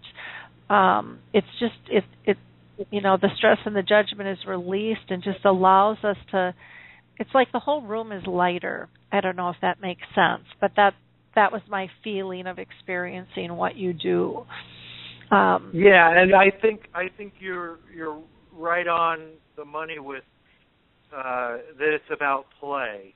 You know, that, Mhm. that that's the essence of it. Um one example would be yesterday um at uh New York Memory Center, which is an adult daycare center here in Brooklyn that I do a lot of work at. And we've been experimenting um with creating movement to the lines of poetry. So this is going to be a little bit challenging on the radio, but I want to describe what happened yesterday. So the first thing we're doing, which is really a playful way to get into the poetry, is I take the anthology that we use and I start to thumb through it. So I'm flipping the pages rapidly and fanning the pages kind of.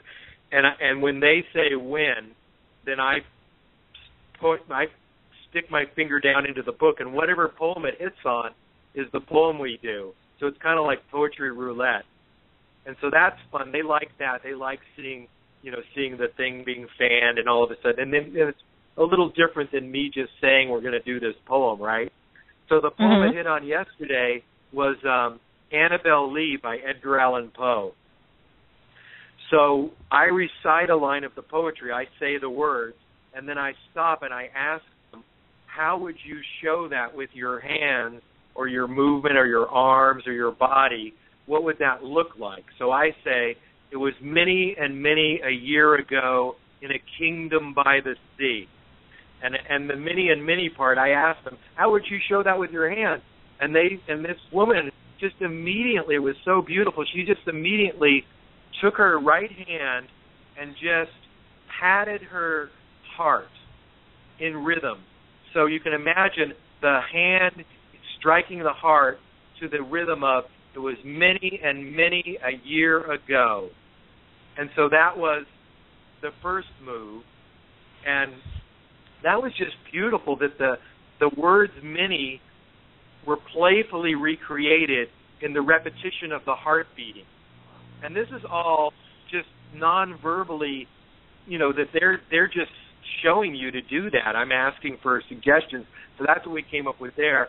And then um, in a kingdom by the sea, they wanted that to be our hands moving like the waves of the ocean.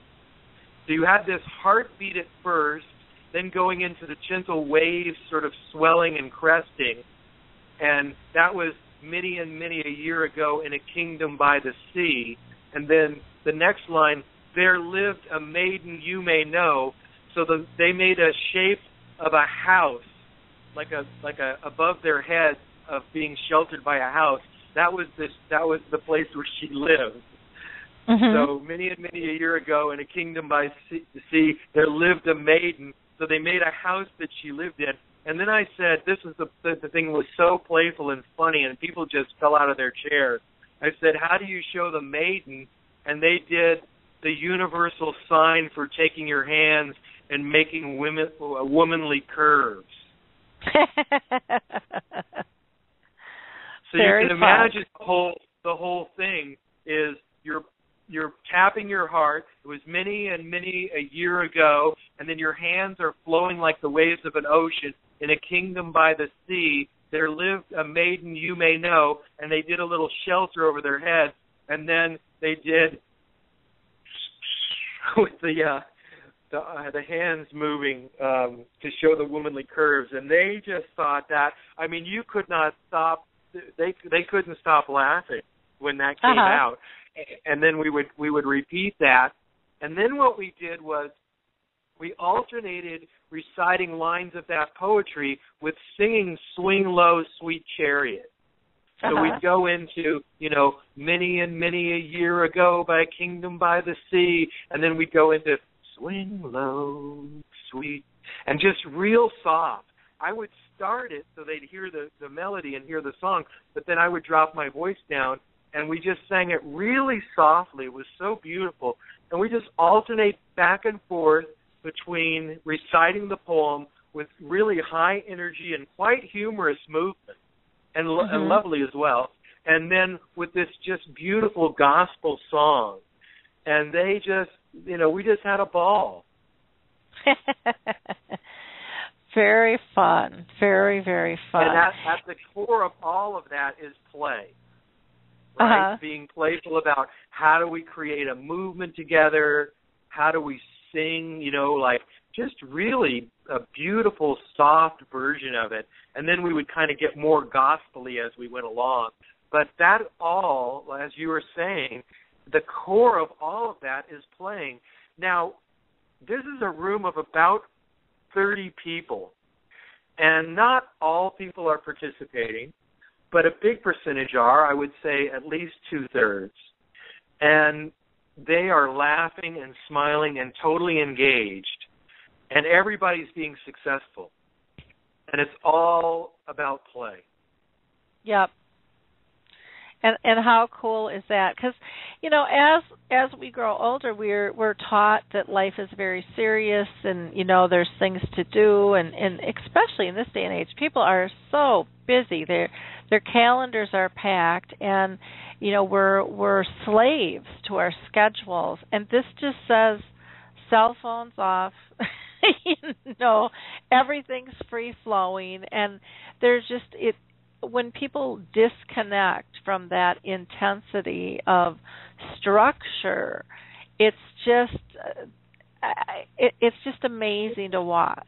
It's just amazing to watch. And for me, it it took me some time to disengage and to be able to unplug to learn how to play again because it was um embedded in me as being so important, you know, to stay on top. I had I had lost um my ability to be um spontaneous. I could always be fluid in my work life, you know, and I would tackle whatever would happen.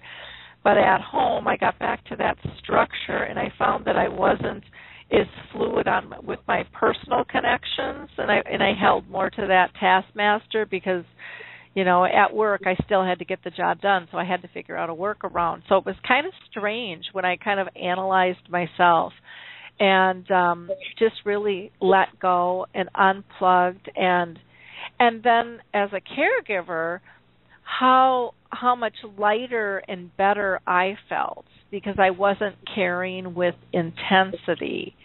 You know, it wasn't it wasn't this burden um it was it was really more much, so much more joyful um for me to to be in that position. Um so that was a huge huge gift too. Can you tell tell us, Gary? You know, how can people kind of get creative verbal, you know, with verbal expressions and stuff, and incorporate daily activities? How do they how do they bring that out of you know a, a program that you do? How do they bring that home or to work? Right. Yeah. So I'll give um, one example of um, a woman that I work with in uh, Madison, Wisconsin. Her name is uh, Karen Baru, and she has um, frontal uh, temporal dementia. Okay. And uh, I met her. I met her a couple of years ago, uh, probably three years now. I was doing a workshop in Madison, and um, at the Wisconsin uh, Dementia Alliance, and uh, Karen found out about it, and she wrote me and she told me her situation, and she said that she couldn't um, make it across town to the workshop, and I said, well, why don't I just come over to your house and you and I can work together? Because she she really expressed a, a desire to to poetry. She was very interested in that, and so I went over um, to her house, and so this is one of the lessons from from the the book from Dementia Arts, uh, celebrating creativity and elder care, and this is a real simple technique. Um, so what we did was um, we want I wanted to create a poem with her, and this could be this could end in a poem, but it also could just be a discussion too. So um, the book takes the form of all the art inspirations or art lessons are in the form of recipes.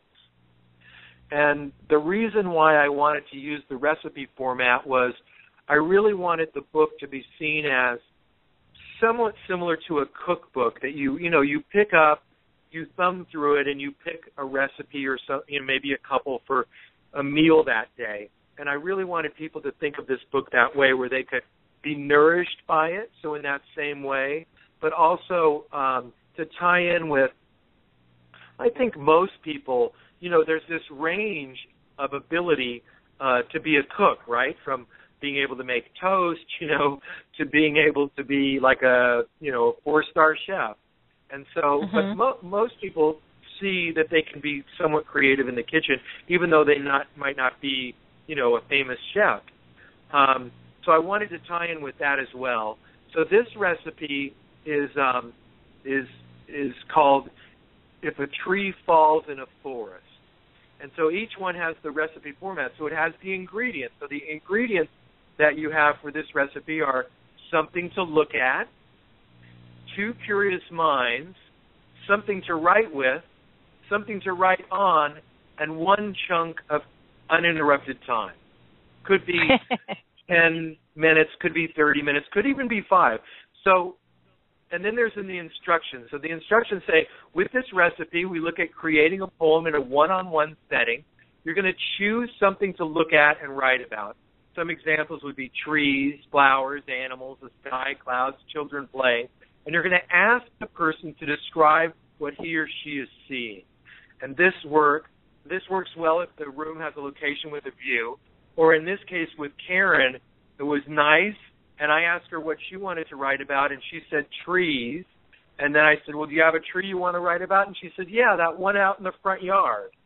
So we went outside and we just looked at the tree and we started to think about the tree. And I asked her some questions around it, and I wrote down um, what her answers were. And so this is the poem that came out of it. And then we'll talk a little bit more about how you could do this with someone in your life. So Okay. here's her here's her poem by uh, Karen Baru. Her poem is called Trees. So she says, "My favorite trees are many. I love our tree out there. I think it's a maple. It smells soft as washed clothes. How high can you go up in a tree? Feel the bark. It has texture. It feels heavy. It tastes icky. It looks beautiful. The shape is beautiful a monument and a statue. I can hear it talking. I always hear trees talking. Hello and welcome. Please do come and sit on me. So that's her poem, and the way we got to it, and how you can do this with someone in your life, is the first thing um, I just asked her, uh, does she have a favorite tree? And so her 1st Uh-huh. answer, and so I was writing down what she was saying. So she, she, her first thing was, "My favorite trees are many." And then we talked about, you know, she said that, and then she said, "I love the tree out there." She talked about being a maple, and then this is a shift, and this is one of the techniques that you can do that's talked about in the book in ways to create poems or stories or even songs, really. Um, I asked her to explore the tree through her senses. And so I said to her, What does the tree smell like? Now you got to imagine Karen and I are out in her front yard and talk about tree huggers. I mean, we were when I asked her what it smelled like, she put her nose right up the bark and took a big deep breath of the tree and she looked up and she said, It smells soft as washed clothes. And I just thought, man, that is a beautiful, beautiful uh, a line. And then we talked a little bit about the bark, you know, and so that's when you get this, uh, you know, that it feels heavy but it tastes icky. She didn't actually taste the tree, but she imagined that the taste of the bark would not be great. And then we Uh-huh. talked a little bit about this, you know, how it felt, and and she said that the shape is beautiful. And I asked her what the sound of the tree was, and this again was this wonderful moment of creativity and playfulness. And she said that the sound that that she could hear the tree talking. So that Mhm. was maybe the wind rustling in the breeze or the branches moving, but she felt that that was the sound of the tree that the trees would talk. And I asked her, "Well, if they're talking, what do they say?" And she said, "The tree says hello, welcome, and please do come and sit on me."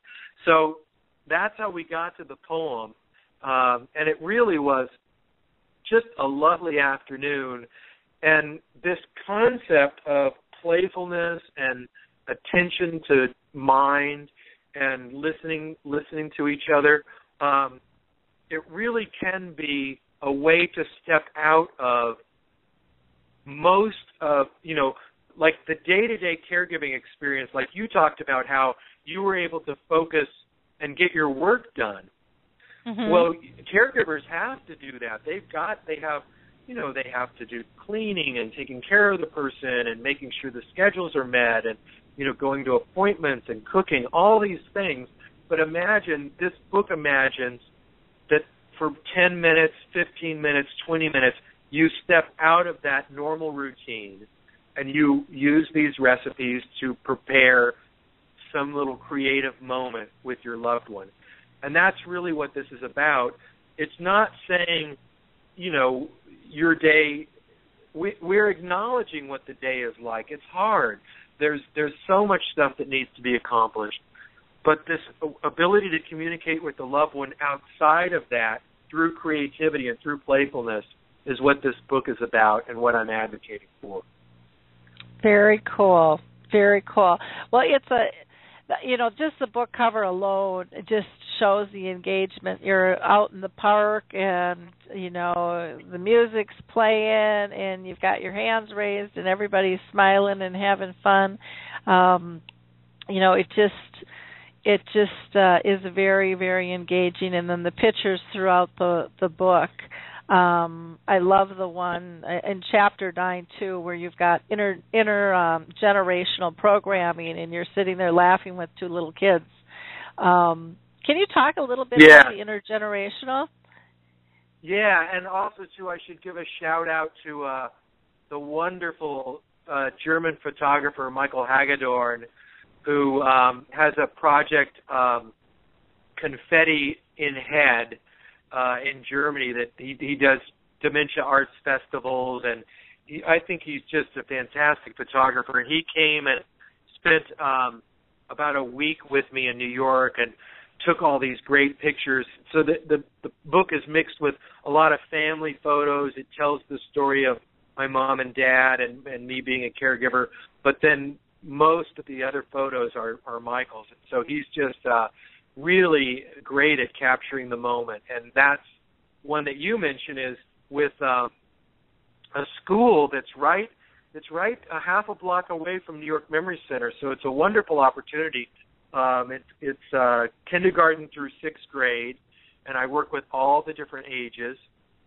And we bring the kids in. We teach them to recite the poems, and then we bring them in and work with the the people at New York Memory Center, and we create and perform poems together. And we also kind of march over doing poetry. This concept I have of the precision poetry drill team, um, mm-hmm. and we we march down the street reciting poems, which is gets a lot of strange looks and laughter from people that are going about their day and see us, you know, this group of 20 kids reciting poetry as we go, you know, hand in hand on the edge of the sand. We dance by the light of the moon, and we'll spin around and dance, and and then keep that going until we get into the center. So the youngest kids I've ever worked with um, are uh, uh, two and a half, and that's with Ace Preschool. That's above New York Memory Center. But you guys have um, a wonderful intergenerational program out in Minnesota called Ebenezer Ridges, and mm-hmm. um, they have they have a preschool there, and they also have some infants too. So uh, I worked with them, and uh, they're they're a great organization down in uh, Burnsville, just a little little outside of uh, Minneapolis. Mhm.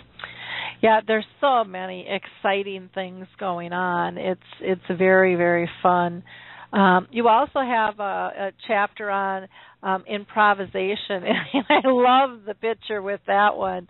Um, you've got well, you've got a couple of great pictures in that chapter on that one as well. But I mean, that really is what creativity is is at its core. It's all improv. It's going with the moment and shouting it out and not worrying um, about what what someone's going to say and doing it with a smile and and it, you do it brilliantly. You do it absolutely brilliantly. Um, in well, terms thank of getting, you. I I first heard um, about the concept of using improv from uh, Karen Stobbe, who's um, mm-hmm. out of North Carolina. She does she does a lot of uh, trainings and has worked for years with the uh, the Pioneer Network but she was the first person I heard lecture, you know, give a workshop on it. And it's this concept. There's a couple concepts that people can think about. One is um, is is the improv technique, which is a very core to improvisation, which is yes and. So mm-hmm. in in the care in the caregiving world, you know, oftentimes, um, especially at facilities, uh, people will say, you know, I want to go home Mm-hmm. And it can mean just so many different things. You know, it can mean the physical place that they grew up at. It could mean that they're ready to die, you know, and they want to go to heaven. It could yeah. mean, um, you know, a, a sort of um, view of, of a place as home. Now, a typical response, you know, might be to to say to them, "You are home," or "or your home doesn't exist. We sold your home," you know, mm-hmm. whatever, whatever the you know the reality might be, right? Like you live here. But mm-hmm. instead of doing that, this yes and concept talks about, you know, that you agree. You don't it doesn't mm-hmm. become a, a argument or a question of right or wrong. It's that person living in that moment and that reality is they're saying they want to go home. That's a need. And so you're saying yes. And then the and is a redirect. So it's yes and and then you come up with some idea that complements maybe what they're saying? Or you know like yes and aren't homes lovelier? Isn't it wonderful to be home? So you're you're not negating what the person's saying. You're you're agreeing with them and then you're redirecting a little bit to um you know so that it doesn't become a kind of back and forth uh, you know negative loop Mm-hmm. And so that's one technique, and and, it, and the book goes into a lot of different improv techniques and the reasoning behind it, and all kinds of examples. But the other one, which I love, which I learned from um, Ginny Smith Pierce, who runs Elder Share the Arts, and it's a it's an improv game called Pass the Smile or Pass the Face, and that's the photo. One of the photos you're talking about is um, it's really just looking at the person and smiling and then if you've got a group of people, you can do it around a circle.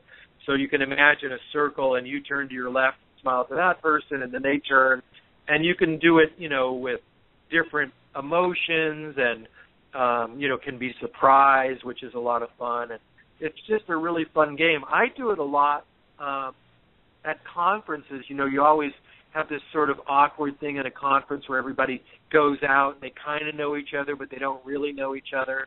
And playing Pass the Smile around a table, you know, before you're having dinner is just it's so fun. And that's an improv game we use a lot in um in the sessions that we do. And it's just really delightful. Um you know, and it can be a sound that you pass or um and again, um with people with memory loss, they can be quite successful at this even if they have reduced language ability. Mm-hmm. And uh and it's it's really quite lovely to see.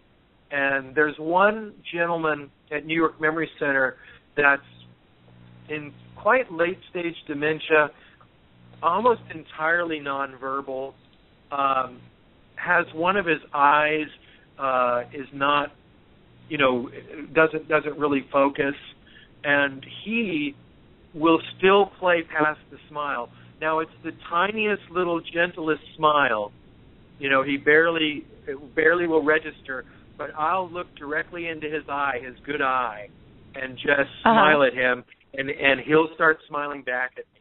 And so it's a really, you know, there's very few ways to connect with him. Sometimes we hold his hand while we recite the poem, but this playing Uh-huh. Pass the Smile is a way, even in late stage dementia, that he there's a real strong physical connection and and I would even say uh you know a spiritual uh sort of connection and playfulness too again it's so playful to to play around passing a laugh or a smile or even the the big you know when you're scared you know the Mhm. the shock one that that's even funnier sometimes for people Well, and what's it's contagious.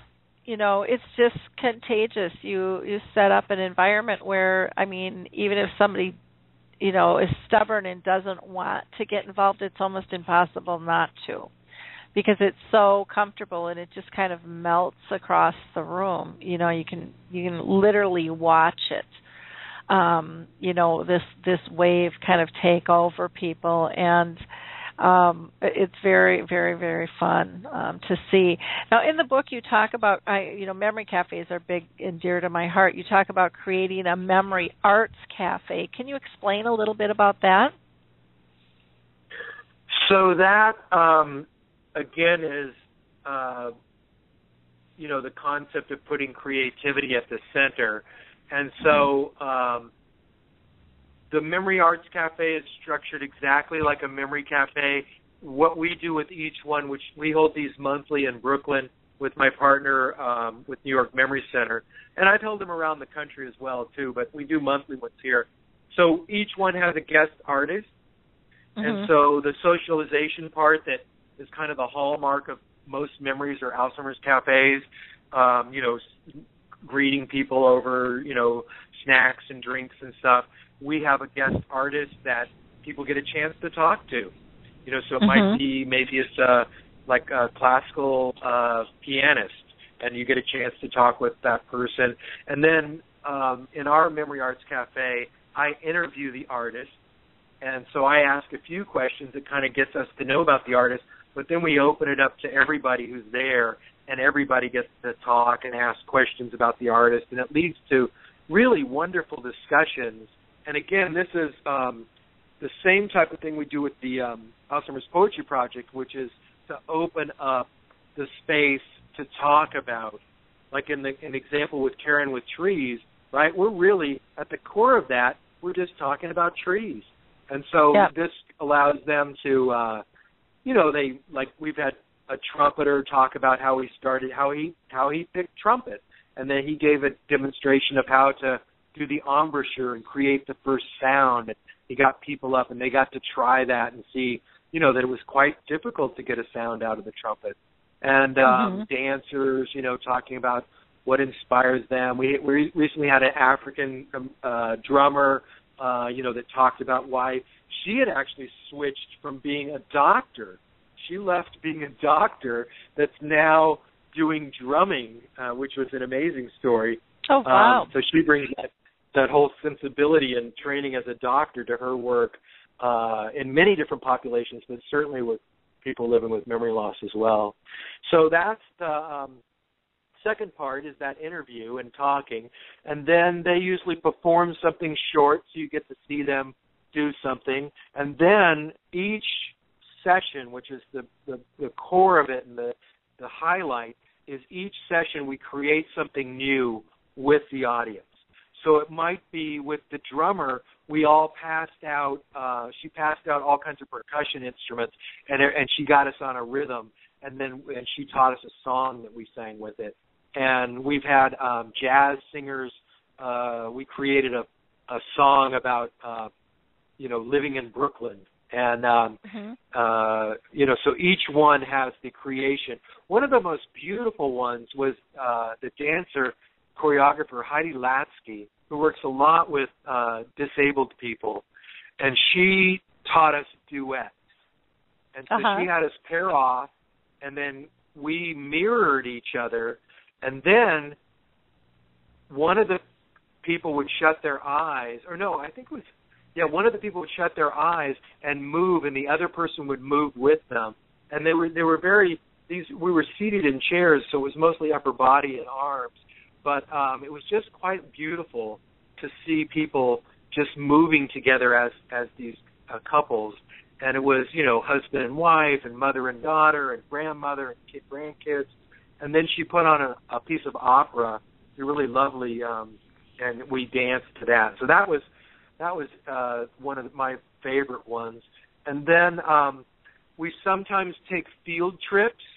So uh, my favorite one was going to the Coney Island Aquarium and being inspired by jellyfish, and so Uh-huh. we created created poems and read poems about jellyfish, which led to uh, Ola saying the the amazing line was I wish that fish was on a dish because I'm hungry. So that Mhm. was a great a great line and um that we did that in front of the jellyfish tank so you can imagine it was this deep deep blue color with dozens of these jellyfish just floating behind us. And so um we we do that quite a bit as well. Go out and uh Brooklyn Botanical Garden and we created poems about roses and got to stop and smell the roses. And so that's a memory arts cafe. Just shifts the focus to always having a guest artist always creating a new work of art Mhm. Very cool. Very cool. Well, I can't believe our hour is just about up here already, Gary. It just time just flies talking with you, which is very very fun. Um, anything that that you want to cover that we haven't covered? We've got about seven minutes left. I wanted to give one more example of a way to work creatively with your loved one. This one is um, so with the one with Karen, we ask questions around a topic, right? But this Mhm. one, this was a this was more of an oral history, and so this one was um, a gentleman, uh, Jose Mondragon, in Santa Fe, New Mexico, and I was um, we had actually recorded a little commercial of one of the poems that the group created. And it was about animals and we I had one of the women was reading it we used it to promote an event. And Jose came and sat next to us so I was recording her. And he came and sat down and he he has a little dog that's his companion so he was sitting with his dog on his lap and just watching us. And uh she finished up and he and I started talking and he started to tell me this story he had all of his life had worked in the copper mines in New Mexico, and he told me this story, and I just I couldn't the the hair on my neck just started standing up, and I said, Jose, do you mind if I record this? And so in this technique, it's an oral taking an oral history. So the person's talking about something that's important to them. I recorded it, and then I transcribed the words and shaped them into a poem just lightly editing it. It's all his words. I didn't add anything or change it. I just made it a little more streamlined. So this is his poem, Copper Mine by Jose mm-hmm. Mondragon. So he says, The rope was like a rope you would tie a horse with, about as thick as a quarter, to pull you up or down out of the mine. The whole thing came sliding down. I put my hands up against the board. Oh God, that is all I say. They tell me I don't see myself. I was in a little hole about as big as my body, in the mine, in the chute. I held my breath. I passed out. They tell me I don't see myself. A bunch of water, blue, blue copper mining water. It was running all around, dirt coming down the shaft. The board came down. I was standing to one side, looking up at the top, looking up to my partner. I could see his light.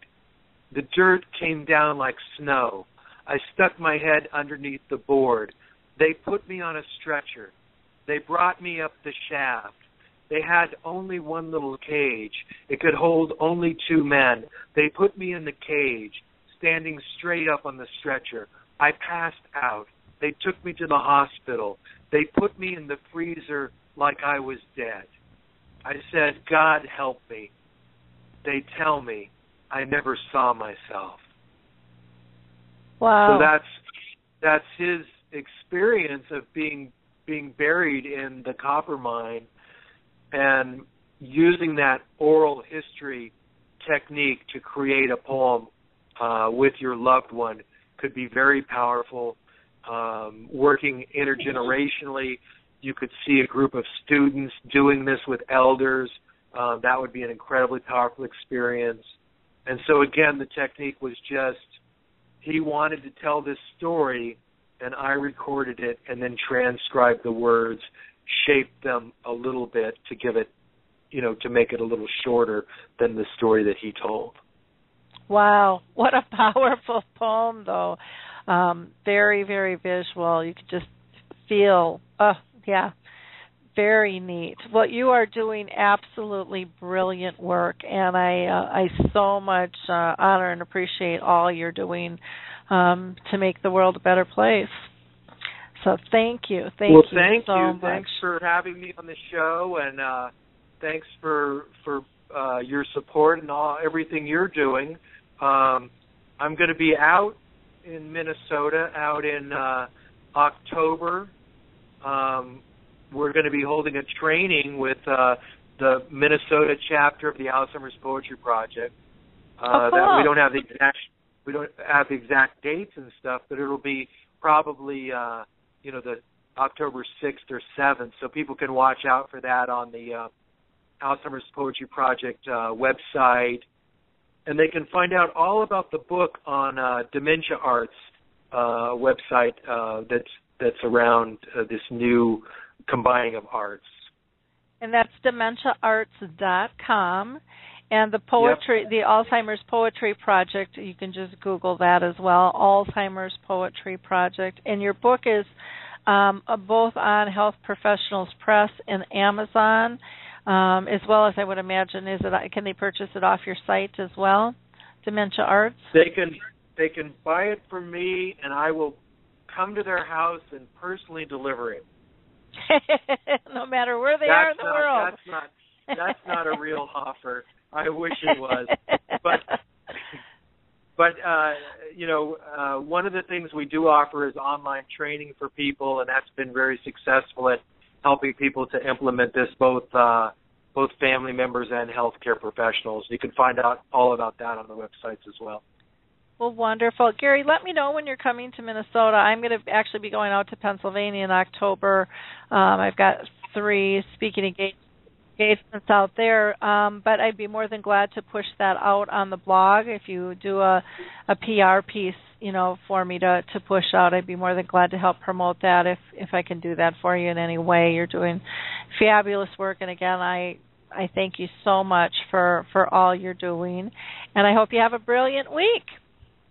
Well, I hate to hear that our planes will cross like planes in the night, but I, I appreciate that, and we'll we'll definitely keep your listeners posted. And thank you again for having me. It's it's uh, a real pleasure. Great. Thanks so much, Gary. We'll talk we'll talk soon, okay? Bye, Lori. Bye, bye, everybody. Bye now. Um, I want to thank our listeners for the great conversation that we had earlier. Um, I always enjoy our open mic. That I might start doing that as a as a platform on a more regular basis. Uh, we'll see how that goes. Uh, I do have something scheduled right now where both hours are booked, but it seems to be it seems to be a need. So. Um, I think we'll be doing the open mic uh, more regularly. In the meantime, have a absolutely wonderful, brilliant week, and visit AlzheimerSpeaks.com if you're looking for uh, specifics on some of the free venues we have. Go to the About page. We'll talk to you next week. Bye now.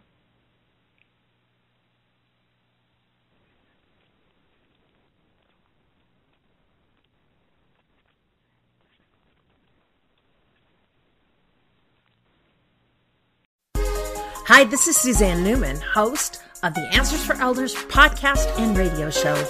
We are the North Star that guides you through the complicated journey of senior care with trusted experts in money, law, living solutions, and more. So join us on this station, your favorite podcast channel, or just go to answersforelders.com. Meet the wayshowers who will help your journey go a lot easier.